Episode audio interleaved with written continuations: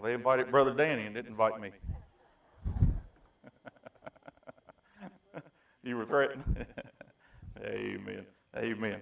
How many of you think the old account was settled? Amen.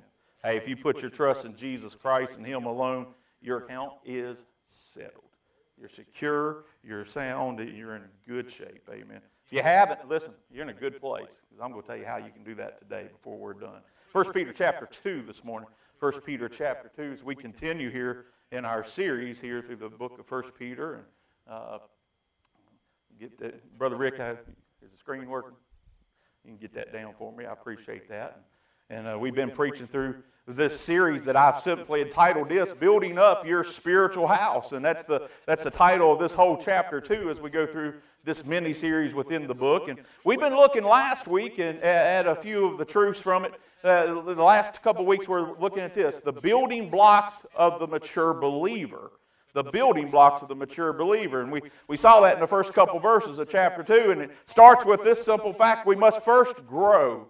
We got to grow first. And he deals with laying aside, he says, putting off and, and putting off those attitudes, those actions that, that, that, that, that would go against God. And particularly, he says, lay aside malice and guile and hypocrisies and envies and evil speaking. And then, then it also involves growing, not only putting off things, but we got to put on things. And the thing we're to put on is the Word of God. Amen. We got to change our output and change our input. He says, as newborn babes, you need to desire the sincere milk of the Word that you you may grow thereby. And, and so we got to take God's word and we need to read it and, and we need to study it and we need to memorize it and meditate on it. We need to share it and live it. And, and, uh, and we covered this truth that the parts of the Bible that you truly believe are the parts that you will behave. Then last time we were together, we, we added one more to that building block of becoming a mature, mature believer. Not only must we grow by putting off things and putting on the right things, but we must know something. And we must fundamentally know from verse number three, he says, The Lord is gracious. We, not, we need to understand this fundamental fact. It'll change our lives, and we'll be able to spiritually grow to a place we've never gone before if we understand that no matter whatever happens in your life, no matter whatever happens in my life, no matter whatever happens in this life, God is good. And you just got to get that fact down. Listen, and God's not good because of what He does. God is good because of who He is. We often say we get a good report, as we talked about last time, uh, from the doctor, and we add to it, God is good, and, and we understand that. But and we say, uh, I got I got an unexpected uh, check, or I got an unexpected financial need met, and we say God is good. But listen to me real carefully. This is we should celebrate and praise God for that. But this is the fundamental fact. It is this: even if I get a bad report from the doctor, God's still good. Even if I have more month than money, God's still good. Nothing will ever happen in your life, my life, or in this life that'll ever diminish the fact that God's good because He's not good because of what He does. He's good because of who He is. And He'll never cease to be good because He'll never cease to be God. And that'll help us grow. You say, why will that help us grow? Well, I gave you the formula and we'll, we'll, we'll finish there. I got it up here. I'll let you read it. How about that? This, simply this knowing the goodness of God. Here's what happens. When we understand the goodness of God, it brings us to a place of humility because we're in awe of the goodness of God. And when humility comes, guess what happens? Guess what has to leave? What's the opposite of humility? Pride. What is the biggest spiritual problem we all have? We get real honest. The root sin of all sins, other than uh, unbelief and, and a wrong view of God, it is See, when humility comes, pride goes. And when pride goes, guess what? We become spiritually mature. And so we looked at those with the truths we looked at through verses 1 through 3 was simply this it was the building blocks of a mature believer. But today, as we get to verse number 4, we're going to go a little different. We're not going to look at the building blocks of the believer, we're going to look at the building blocks of the church. In particular, today, we're going to look at the, the cornerstone of the church. And let me just tell you right off the bat before we even get anywhere his name is Jesus. Amen. So if you'd stand, we'll read picking up in verse number four today. We'll see where we get. And I had this is one of the, the fastest outlines that ever came to me. And we're only going to make one point. I was like, wow, cool. At least I got a couple weeks ready. the cornerstone of the church, the building block of the church. Verse 4. If you have so tasted that the Lord is good, or the Lord is gracious in verse 3, then to whom coming as unto a living stone, disallowed indeed of men, but chosen of God, and what's that next word? Precious. How many would say Jesus is precious? Amen. Ye also, as lively stones, are built up a spiritual house and holy priesthood to offer up spiritual sacrifices acceptable to God by Jesus Christ. Wherefore also it is contained in the Scripture Behold, I lay in Zion a chief cornerstone, elect, precious, and he that believeth on him shall not be confounded. Unto you, therefore, which believe he is precious, but unto them which be disobedient, the stone which the builders disallowed, the same is made the head of the corner. And the stone of stumbling and the rock of offense, even to them which stumble at the word, being disobedient, whereunto also they were appointed. Father, would you take the next few moments? Lord, I pray first for me that you hide me behind the cross. Lord, you'd fill me from the bottom of my feet to the heads of my toes, the top of my head, Lord, with your Holy Spirit. Lord, you'd protect me while we're going to preach some truths, and some of those truths today are going to be hard truths, Lord. Lord, it's no mistake. We go verse by verse through your Bible. It's exactly what you want covered today. Lord, that you'd help me to do it with the spirit of graciousness and grace. But Lord, for our listeners here today, Lord, I pray that you'd help them too. Lord, just to focus on what you'd have for them from the Word of God today. Lord, we all have so many distractions in life, so many things going on. It's easy for our minds to sway and focus on other things. But Lord, today we need to hear from heaven. Take the message, Lord, apply it to every heart and every life. May we be challenged and changed, and may we once again see how great our Lord and Savior is today. In Christ's name I pray. Amen. Thank you for standing. As we get looking at First Peter here, we start off with simply this building up our spiritual house. He says in verse 4 To whom coming also as a lively stone. But look down to verse 6, because that's where we're going to start. For He quotes there in verse number 6, Isaiah 28 and verse 16. And here's what he says is simply this. He says, he, he says, Behold, I lay in Zion a uh, I'm sorry, I got to find it here. I'm, I'm, I'm going off memory. Behold, I lay in Zion a chief cornerstone, elect precious, and he that believeth him should not be confounded. And so we learn right away that the cornerstone of the local church is Jesus Christ. And, and Peter uses that analogy of the cornerstone. Now, before we go too far, we got to have a little Sunday school. We got to understand what the cornerstone is. It's easy to read words like that and go on, but if we don't understand what it was in building technology, we're not, we're not going to understand the rest of what he's trying to teach us here. So, first, I want you to see this what the cornerstone is. It was the stone laid in the foundation of the buildings, and it was in the corner corner that it was placed, and it was where the two sides of a building would come together. And whenever, when they would come together, the whole building was then trued up. The whole building was measured for accuracy the, it, it, off of that one stone. It was the most important stone in a building is this cornerstone. If it was placed right and everything came off of it and measured off of it right, then the entire house would be perfectly square. But if the cornerstone was wrong, if that was put at either the wrong stone in the first place or was put at the wrong angle, guess what would happen? The walls of your spiritual house would never come to the physical walls of what they were building would never come together. And the walls of your spiritual house will never come together. The cornerstone has to be right. And so that's what it is, the most important stone. But then we also see this, not only that who what it is, but we see who it is. And listen, there's a lot of religions, a lot of denominations they're going to teach it's Peter.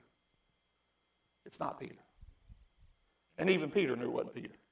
Because Peter writes who it is. That's who's Peter's writing here. And he says it is Jesus. And in verse number six, he says, Behold, I lay in Zion a chief cornerstone. He says it right there.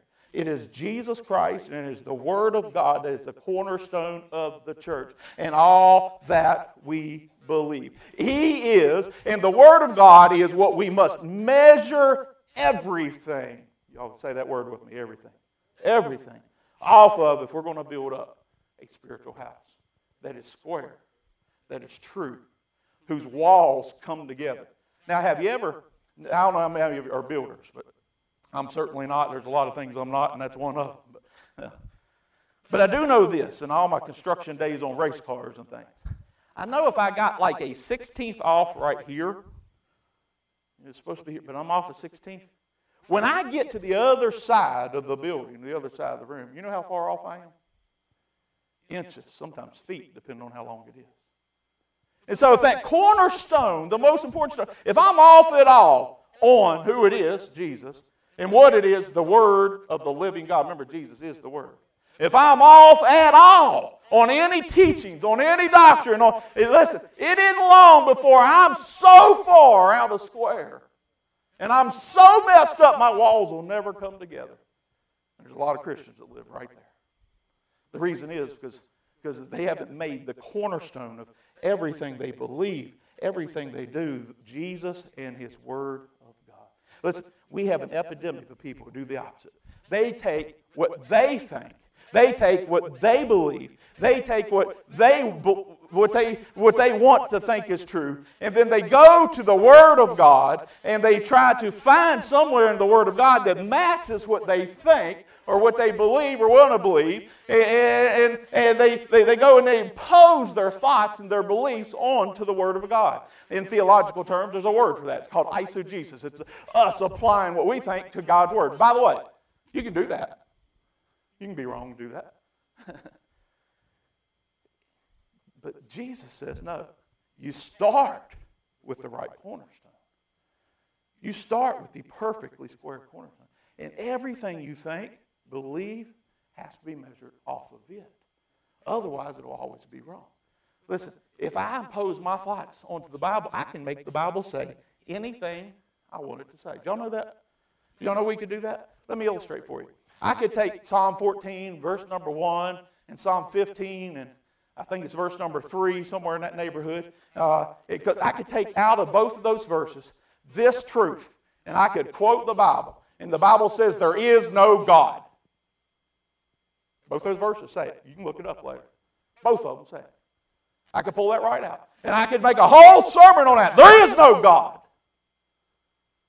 But you know what I have to do to do that? I have to ignore everything around it. Like what comes before the verse. The fool says in his heart, There is no God. You see the difference?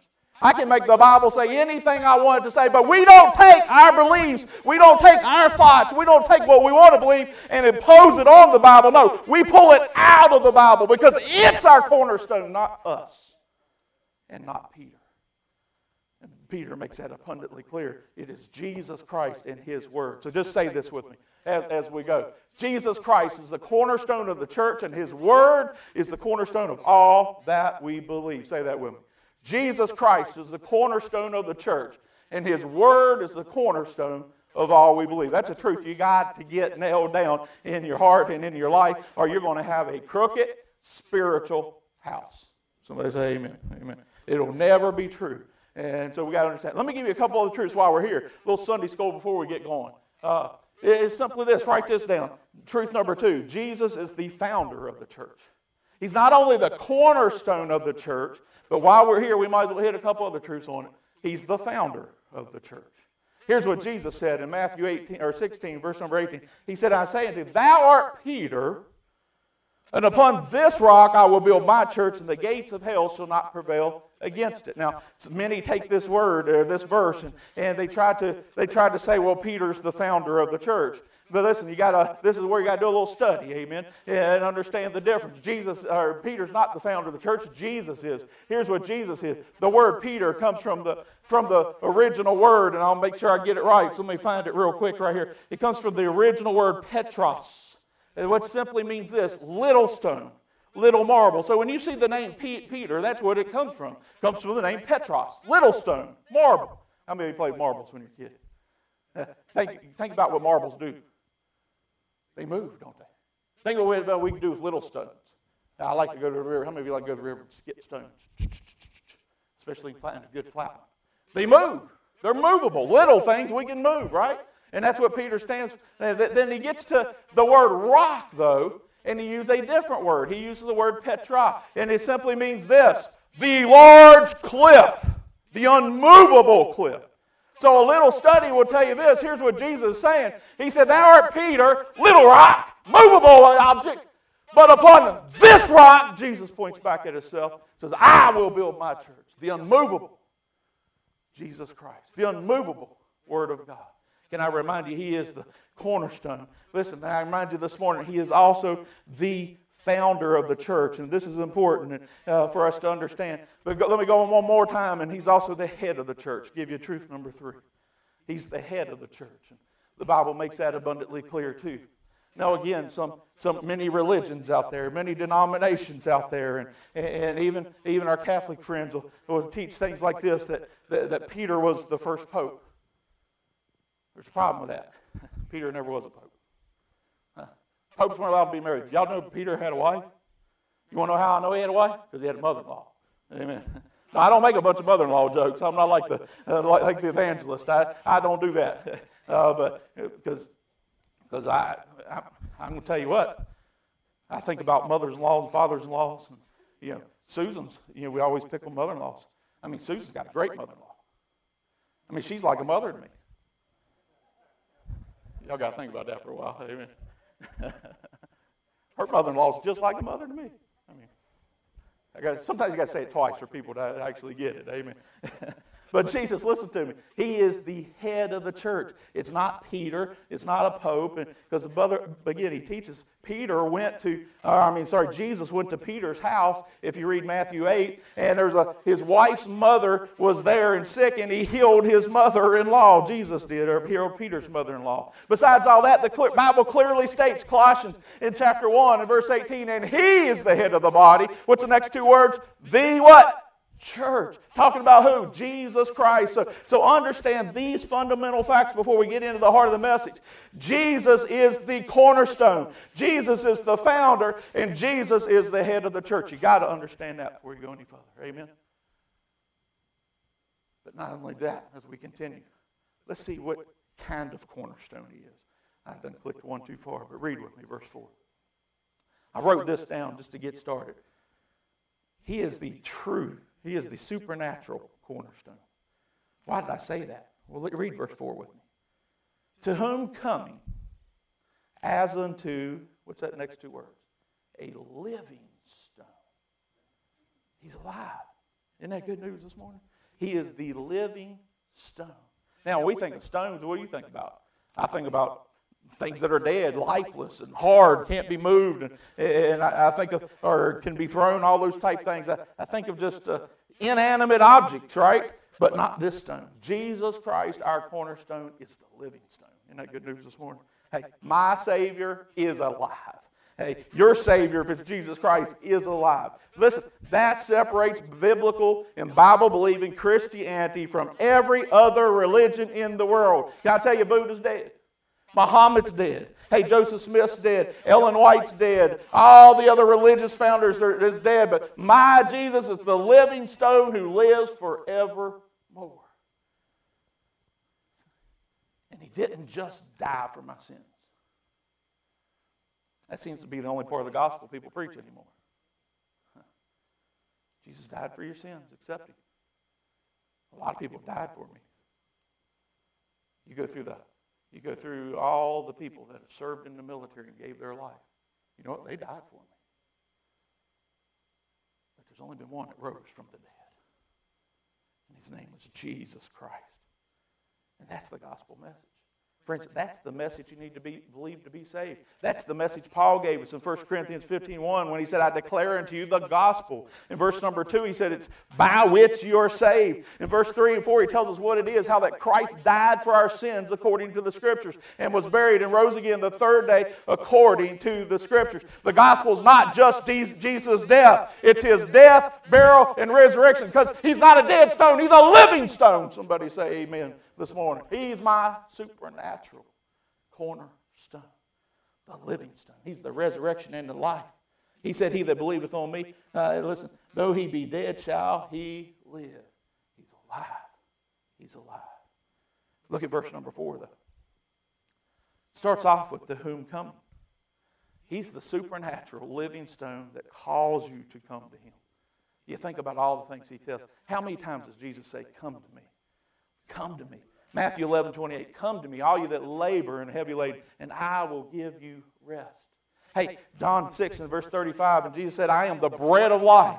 He that cometh to me shall never hunger. He that believeth on me shall never thirst. Hebrews 4 and, and verse number 16, let us come therefore boldly to the throne of grace that we may obtain mercy and find grace in the time of need. Revelation 22, 17, the last invitation in the Bible, and the Spirit and the bride say, Come. Let him that heareth come, he says. Let him that is athirst come, and whosoever will take of the water of life freely. He says, Unto him that cometh, he is the living stone. Listen, if you haven't come to the supernatural living stone, I invite you today. Come today. He's the one who meets every need. Listen, if you're hungry this morning, He's the bread of life. If you're thirsty this morning, He's the, he's the living water. If you're troubled this morning, He is the, the Prince of Peace. If, he, if you're in darkness, my Bible says He is the light of the world. If, if you need comfort this morning, He's the good shepherd. If you need some strength this morning, my Bible says He is the vine. If you if, if you if you just feel dead this morning and you're spiritually dead, He's the resurrection and the life. You need some stability in your life. You need some, listen, some firm foundation in your life. He is the Lord who changes not the same yesterday, today, and forever. I'm talking about our supernatural cornerstone the living stone, Jesus Christ. Whatever you need, listen, you just come. He'll meet that need. But then we go on. Because he's not only the supernatural stone, but unfortunately, he's also the slighted cornerstone. The slighted. Look what it says in verse 4. Some sad words here. To whom coming as unto a lively stone disallowed indeed of men. Disallowed indeed of men. Now, you read words like that sometimes in the King James, you're like, whoo, that's a big word. We don't use that all the time. How many of you use disallowed on a regular basis? I disallow you. We don't say that that often. But let, uh, let me just tell you what it means. It's a good word because it's exactly what it means. It means they rejected him. He was rejected of men. He's the slighted, rejected stone. Of course, Peter here is a, an apostle to the Jews, and, and he's talking eh, back in our context to those that were under persecution and all that, that hadn't, some of them hadn't believed in Jesus Christ. And, and we understand by studying that the Jewish nation as a nation disallowed, they rejected Jesus Christ. You want to know why they rejected him? Because he didn't fit their lifestyle. He didn't fit the mold of what they were expecting as a Messiah. Hey, they were looking for a political Messiah that would come and take over the government and rule, and, and one that would agree with everything they thought and everything they believed and, and all their religious ways and, and fit in and fit their mold for their idea of God. But instead, you know what he came as? A spiritual Messiah.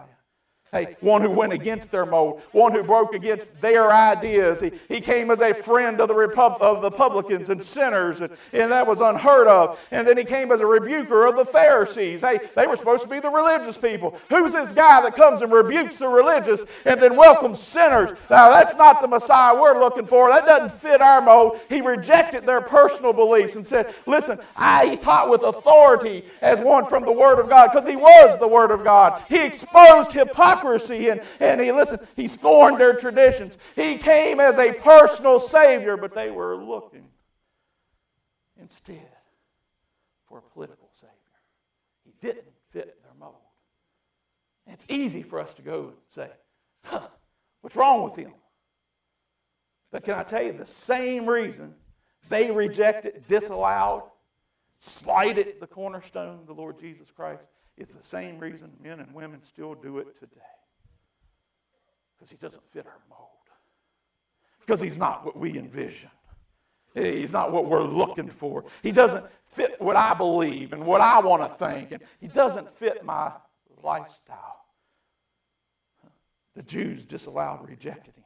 The Bible says he came into his own, and his own received him not. No, that's, that, that's, that's, that's terrible. That's some sad, sad words in the Bible. But listen, that bad news for that nation of the, the Jewish nation who na- nationally rejected him turns into good news in the very next word or verse. In John 1 11, he said, He came into his own, his own received him not. But in 1 12, he says, But as many as he received him, as received him, he gave power to become the sons of God, even to them that believe on his name.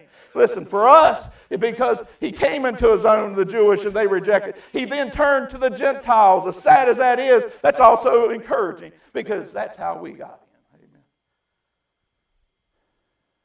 And he came to us because of their rejection. Now we can say what Paul said For I'm not ashamed of the gospel of Christ, for it is the power of God unto salvation to everyone who believes, to the Jew first and then also to the Greek. Because of that, now we can say, Whosoever shall call upon the name of the Lord shall be saved.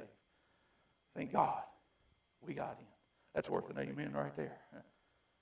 But the problem is, just as the Jews had nationally rejected Jesus, so many of us do individually. Because he's not, doesn't fit our lifestyle. See, we want to, as they did in Exodus 32, we want to fashion God into our own image. We want a God that is all about us. But He's a God that says, no, it's all about me. We want a God that we change into what we want Him to be. We like to pull Him down here where we are. But we got a God who says, no, I want to change you into my image. And I want to pull you up to where I am. And we reject Him for the very same reason. We have a problem today. There's a there's three words that I think summarize us today. Our own way. Mm-hmm. We want to do church our own way. We want to believe our own way. And we want God to be our own way when He says, no, it's my way. I am the way, the truth, and the life. No man comes to the Father. Listen, can I tell you? His thoughts are higher than our thoughts. His ways are higher than our ways. And it's not about your own way. It's not about my own way. It's about His way. Listen, don't reject Him because He doesn't fit your mold. Accept Him and let Him remake you into His mold. That's the one. But just like the Jews so often, He's the slighted cornerstone today. Disallowed, rejected, of men. But not only is he the slighted cornerstone, listen, not only is he the supernatural cornerstone, but praise God, he's also the select cornerstone. Read on verse number four with me. The Bible says this To whom coming as unto a lively living stone, disallowed indeed of men, but I like when he butts in. Said, Men, you can think whatever you want to think. That's what he's saying. You can reject him, you can spurn him, but can I tell you this? But he is chosen of God, and he's precious. Listen, you, you, can be the biggest atheist that's ever existed. There, by the way, there is no such thing as an atheist. I'll just give you that. I don't believe that, preacher, for one second. Yeah, an atheist. Listen, have you ever heard of a group that goes against Bugs Bunny? How many believe Bugs Bunny's real?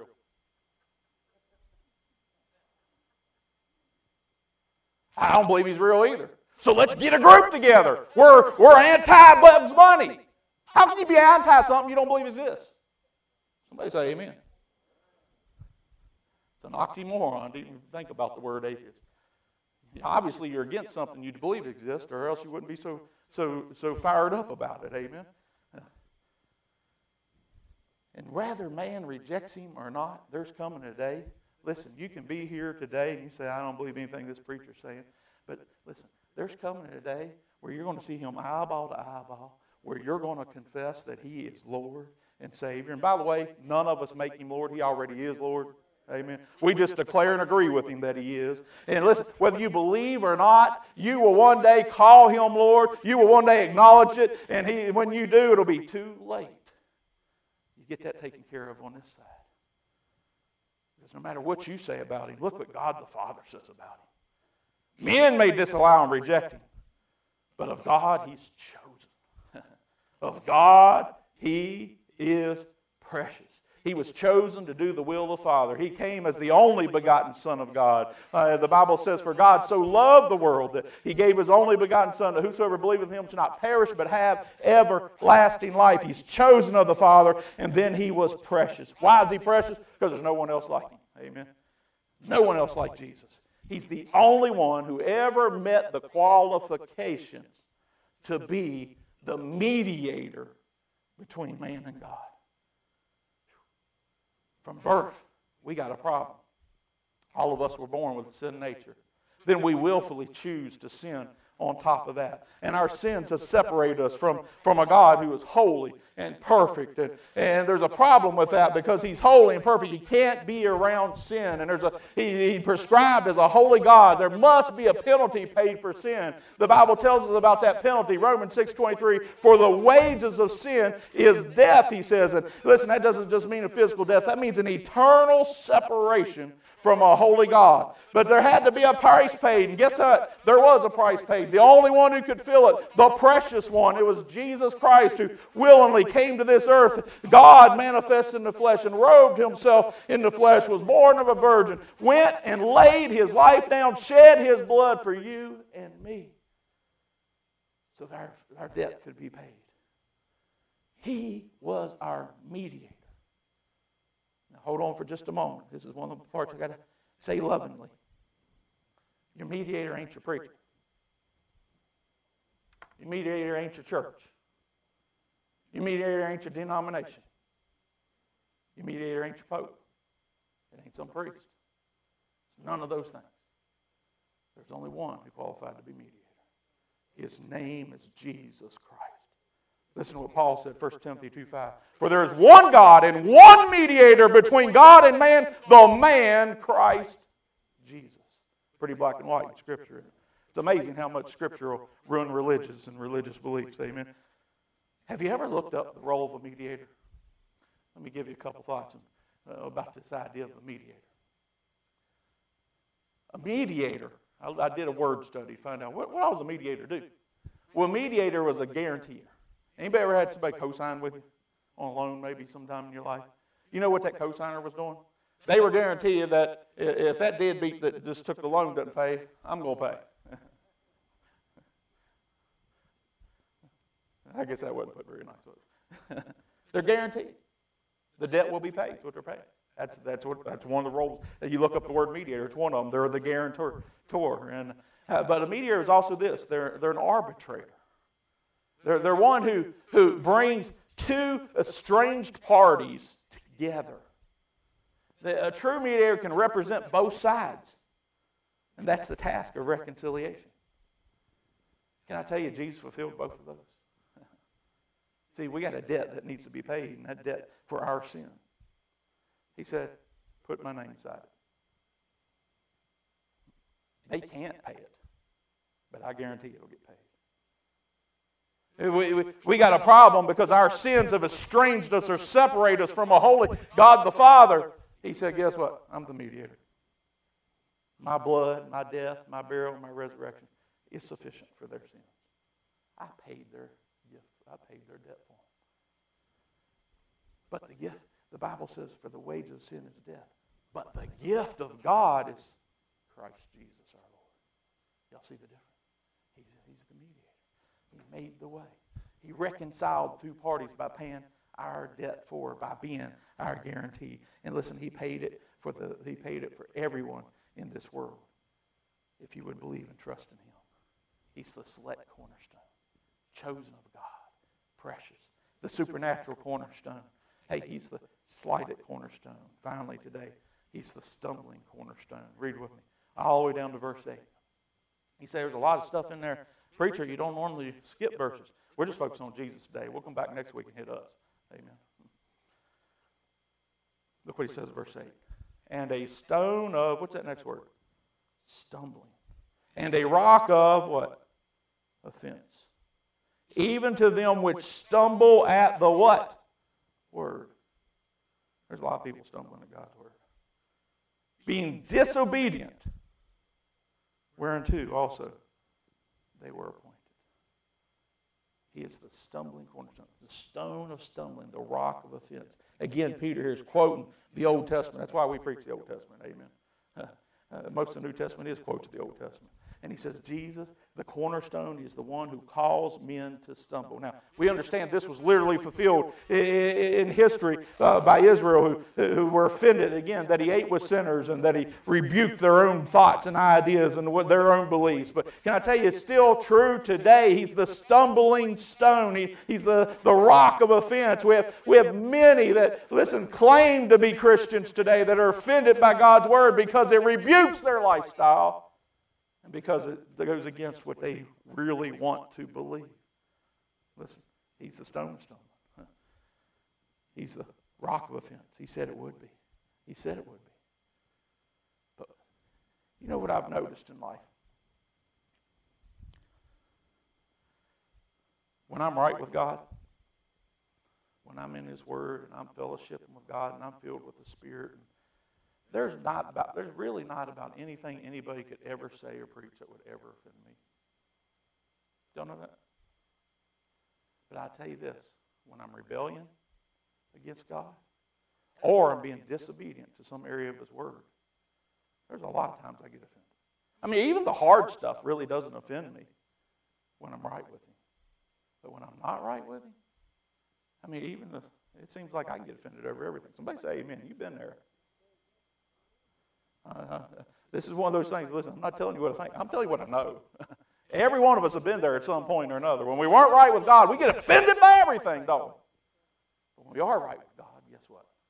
Nothing can offend me. Nothing from God's word, no truth can offend me. That's what he's saying here.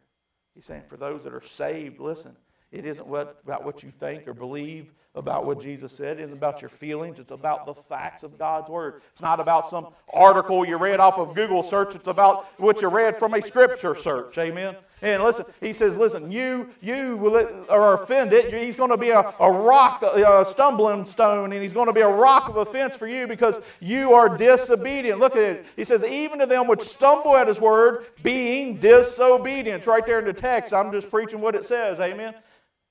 But then he goes on and says this, whereunto they were also appointed. He said, You were appointed. He's what he's saying. He said, I saved your soul so you could follow my word, not go against it. I saved your soul so you could be conformed to my image, not try to shape me into yours.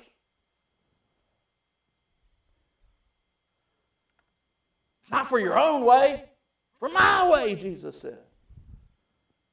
He's a stone of stone for disobedient and rebellious believers. But not only that, he's a stone of stumbling and the rock of offense for unbelievers, for the lost world also. Do you know that the gospel is offensive? I guess that's why most people don't even preach it anymore. I can't tell you the amount of services. I'm talking about Baptist churches too. I've heard the gospel not ever, ever, ever presented. Why? Because it's offensive. You know, I'd rather stand up here week after week and just talk about how great God is and how great you are. And I could stand up here and tell you how great you are every single week, and guess what? You'd leave here thinking you're great on your way to hell because, listen, I didn't get saved until I got offended. You know what I got offended by? The fact that I was a sinner who had rebelled against a God who loved me. I got offended at myself. And until you get offended at yourself and your own sin, you'll never see your need of a Savior. Thank God for those who still preach against sin. Amen. Because if I don't understand I'm a sinner, I'll never understand my need for a Savior. I can't tell you the number of people that I've witnessed to here just recently. It used to be all kinds of different things, but now it's just simply this I've always believed in God. You have not always believed in God. Maybe you believe He existed, but you've not always been saved. You get saved when you realize you're a sinner and your sins put Jesus on the cross and you trust in His death, burial, and resurrection. You repent, change your mind to your sins, and you turn to God and say, He's my only mediator. He's the only way I get in. Thank God He died for me, and I believe it. If you haven't had time in your life where you did that, listen, don't expect to go to heaven because your sins have to be paid for. And they haven't been paid for because you haven't trusted in the one who paid for them. You haven't always believed. If you can't point to a time in your life, I'm not talking about I remember the date. I remember the exact time. Listen, I don't even remember the date of the day I got saved. I can tell you I was beside a race car at Eastside Speedway. I got down on a knee and I started to pray my token little prayer since I was going to church now. God help me win, keep me safe. Amen. And God convicted my heart and said, You might not make it through this race today. If you did, you'd be in hell. Because I had never repented. I had never confessed with my mouth Jesus is Lord and believed in my heart that God had raised him from the dead. I had never agreed with God I'm a sinner and that He's the Savior. He's the way, the truth, and the life. And no man comes to the Father but by Him. But on that day, I called out upon His name. I said, I am a lowly sinner. God, please save me. Guess what? He did. I can't tell you the date. I won the race that night, so I could probably find it in a newspaper clipping. But I can't tell you the exact time of the day it was, but I can tell you this. I remember the moment. And if you don't have a moment, you ain't saved. I'm telling you because I love you. I hear that all the time. I've always believed. You might have always believed intellectually, but you've never, you have not always believed here where it matters. If you don't have a point in time, today would be a great day to have a point in time. Today would be a wonderful day of salvation. Today would be the day to quit stumbling over the cornerstone and the offense of the gospel. Listen, it is offensive to tell people they're sinners. But my Bible says, For all have sinned and come short of the glory of God. I wouldn't be doing my job if I don't tell you that. It's offensive to people to hear somebody say that Jesus is the only way to heaven. We don't get there by our good works, by merit, by giving money. It's only one way and one way only. It's through Jesus, His blood, His death, His burial, His resurrection. Listen, it's, it's, it's, it's offensive to tell people they need to repent, change their mind, and put their trust in Jesus. But listen, that's the only way the Bible says repent, uh, or likewise you will perish. I'd rather offend you with the truth than offend God for not calling the truth He called me to preach. There's no neutrality with Jesus. Listen, he's either your Savior or he's going to be your judge. How do I ensure he's my Savior, preacher? I'm glad you asked. Repent. Change your mind. Agree with God that you're a sinner and that Christ died for you, was buried for you, and rose again for you. You said, That's it? That's it. Believe in your heart, full trust, and He'll save your soul today. That's you this morning. Confess. Agree with God that He is Lord. He'll save your soul. Father, we thank you for the message. We thank you this morning that we got, Lord, the first building block of the church isn't us. It isn't our thoughts, our ideas, our beliefs. It isn't Peter. Lord, it's the perfect, the square, the true, the Almighty Jesus Christ.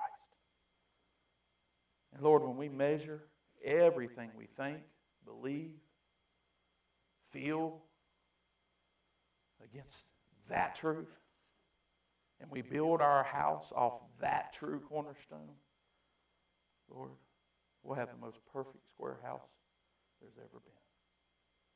But Lord, when we build it off something else, oh God, we're building off the wrong foundation. And just like the parable you said, Lord, the storm will come and it's going to sink and blow down our house. Father, I, I desire that for no one in this room. I pray that their salvation is based on the cornerstone, the Lord Jesus, and that everything they think, believe, and subscribe to is based on the cornerstone of the Word of God. Father, as we come to invitation time now, I pray that you have your will and your way. In Jesus' name, amen. If you'd stand with heads bowed and eyes closed all over the room. That's Miss Joanne. She just come place awfully this morning.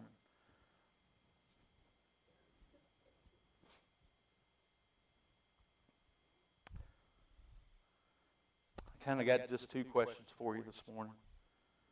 First, to you here. I just wonder if somebody would be honest with me this morning either I thought I was saved because of kind of always believed there was a God, but I, I don't have a point. I don't have a moment where I, where I really realized that I was a sinner, that I needed to trust in Jesus as my Savior to be saved. I wonder if there's somebody here that would just be honest with me like that this morning and say, if I died right now, I'm not sure that heaven would be my home. I can't look back at my life and see a time and a moment when I, when, when I did repent, when I changed my mind, I agreed with God that I'm a sinner. Jesus is the Savior. I wonder if there's somebody like that today. I'm not going to call you out. I'm not going to embarrass you. But if that's you today, if you said, I'm not sure, would you raise your hand right now? I want to pray for you. Anybody like that in the room? I'm not sure. If I died right now, heaven would be my home. I can't think of a moment when I truly turned and trusted Jesus. It's not that I've always believed there's a God. It's that there's a, I believe there's a God who died for me because I was a sinner and rose again from the dead. Anybody like that today? Any hands? I want to pray for you. I'm not calling you out, embarrass you. I'm not going to do that this morning. Let me ask you a second question then. No one's raising their hands. I understand that.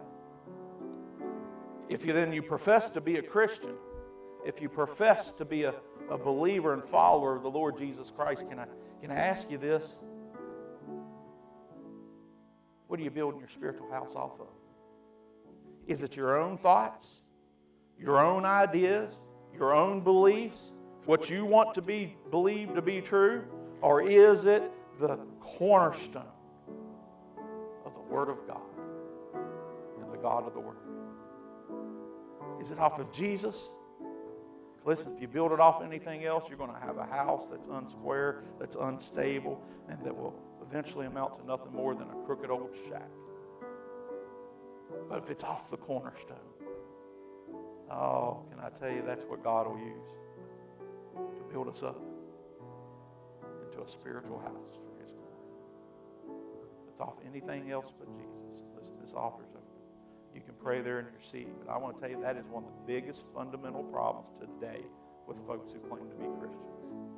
They got their own view, their own ideas, and they don't submit to the cornerstone of the Lord Jesus Christ and His Word, His ideas. Get that settled today. Whatever your need, this altar's open.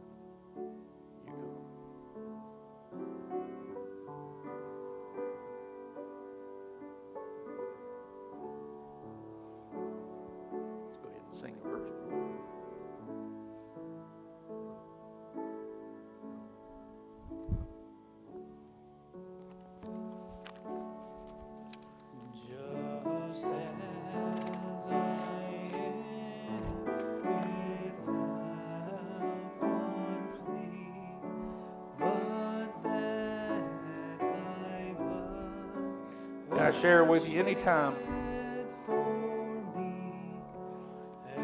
you have a thought or a belief or anytime there's a religious teaching that doesn't line up with the Word of God, then your thought, your belief in that religious teaching is wrong. Because Jesus this book is our cornerstone. That's where false doctrine comes in. Where false churches start.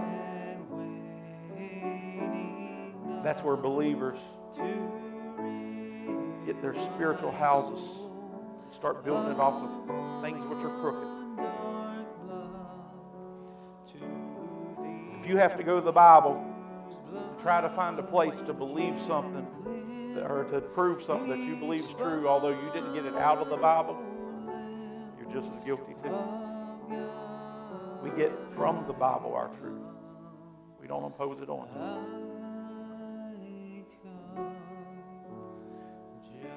If you want a square house, if you want a house, a spiritual house that will honor God, it begins by making Jesus our chief corner.